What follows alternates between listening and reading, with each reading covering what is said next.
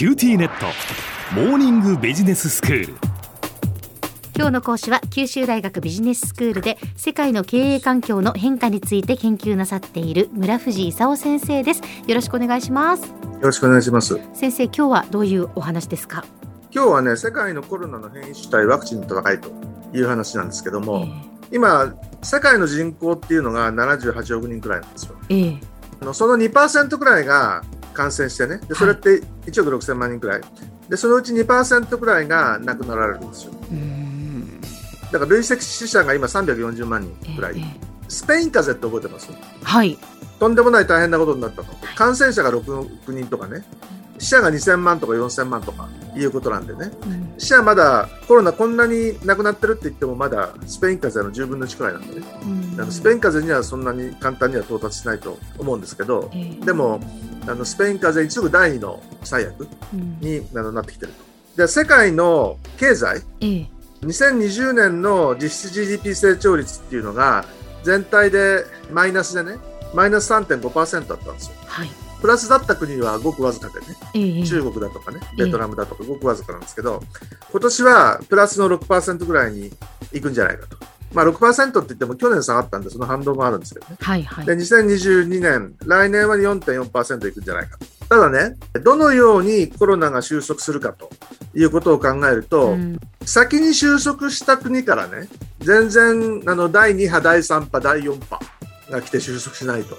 いう国といろいろいるわけですよ、えー、中国なんていうのは去年の2月くらいにピークを迎えちゃってねそれでほとんど収束しちゃってるわけですでアメリカとかイギリスみたいのはね割とワクチンが成功したと。であのそれに続いてヨーロッパが今ワクチンで回復しつつあると。ところが日本はさらにそれからかなり遅れてると。なんでかっていうとワクチン打つの遅れたということで日本経済の回復が一番遅れそうだと。いう困った見込みなんですよ。はい、でちなみにヨーロッパってどうなってるか知ってます？まあ、ヨーロッパも先ほどね先生がおっしゃったようにイギリスはやはりそのワクチンで随分とこう収まっている状況だというふうに聞きますよね。うん、あの12月くらいからワクチン打ってるんですけど、えー、イギリスもアメリカもね、はい、だけどコロナの感染者数ピークっていうのはイギリスで1月くらいなんですよ。うん、でそれがものすごい勢いでねワクチン打って下がってきたと。いう状況ででヨーロッパではねイギリスとロシアがすごい勢いでワクチンで下がってきたという状況なんですけどドイツだとかフランスだとかイタリアだとかスペインはね、ええ、第2波で収まらずに第3波まで行っちゃったと、一旦その第2波が収まったように見えたんだけどね。フランス、イタリアなんてのはイギリスから変異種が行っちゃったと、えいうことでかかってる人は何だか知らないけどみんなイギリス変異種だと。でフランスとかイタリアの人たちはイギリスに残ってたわけですよそれで第3波が来てねぼちぼちワクチンを打ってちょっと収まり始めたと。うん。それじゃ途上国どうなってますてます？世界のねコロナトップがアメリカだとして2番と3番ってどこだか覚えてます、えー、ブラジルと、うん、最近話題の国を忘れてませんか？インドですね。インドですね、はい、中国と同じぐらい人口がいるひょっとするとその人口がそろそろあの中国を抜くんじゃないかと、えー、まあ、中国インドって、まあ、78人世界中でいる中でね両方とも14億人くらいいるんでね。まあ、大変な大国なわけですよ。うん、でインドって一時はね1日10万人くらい新規感染者いたのがずいぶん減ってね今年の2月くらいにはあの1日あたり1万人くらいに減ってたんですよ。ええ、それでブラジル大変だけどインド大丈夫じゃんみたいな話してたらインド変異種がすごいぞみたいな話になってきて、はい、あっという間にね1日40万人、え、であの圧倒的世界一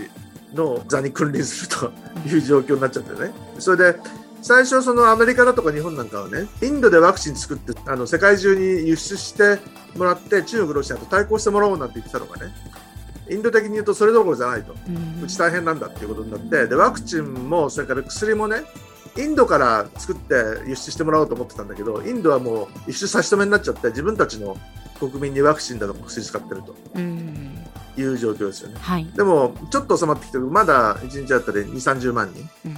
のあの状況ですね。大変ですね、やっぱり、ね、もう、もう世界断然トップですね。えー、で、あの、ブラジルもなかなか収まらなくてね、えー、で3月あたり、1日あたり8万人くらいいたのが、今6万人くらいまで減ってきたんですけど、まだ世界の3番目、状況は変わらないと。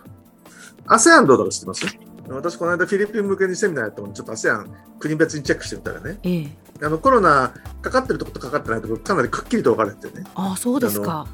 フィリピンとかインドネシアとかマレーシア結構大変なんですよ。ええ、えー今年の2月とか4月ぐらい、インドネシア今年の2月がピークで、フィリピン今年の4月がピークで1万2000人ぐらい、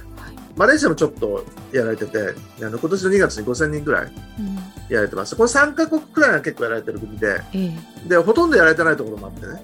軍政問題で大変なそのミャンマーだとかね、タイなんかもちょっと軍事問題があるんですけど、タイなんかも結構 OK。それからベトナムが全然 OK でね、はい。あの、一番ひどい時のピークが1日あたり100人くらいなんでね、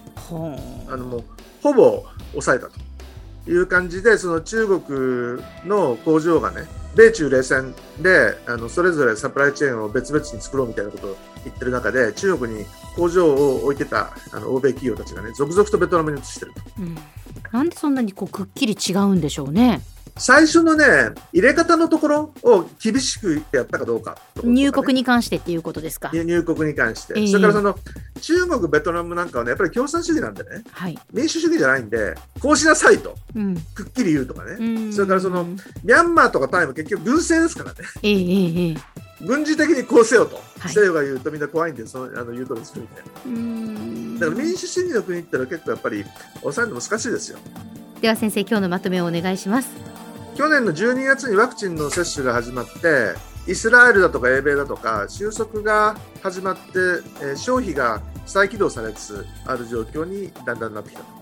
であの中国とかロシアのワクチンの政治利用に対して、日米とかオーストラリアあたりはそのインドからワクチン提供途上国にしようみたいなことをしようとしたんですけど、インドがあのとんでもないあの第2波の急拡大で、もうワクチンだとか薬の輸出を止めたという状況で、まあ、なかなか収まらない状況になってますね。で、アメリカとか、まあ、あの去年の2月がピークだった中国はもちろんですけど、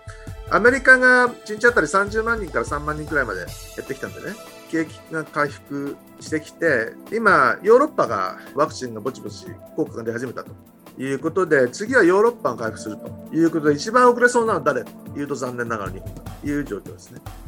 今日の講師は九州大学ビジネススクールで世界の経営環境の変化について研究なさっている村藤勲先生でした。どうもありがとうございました。ありがとうございました。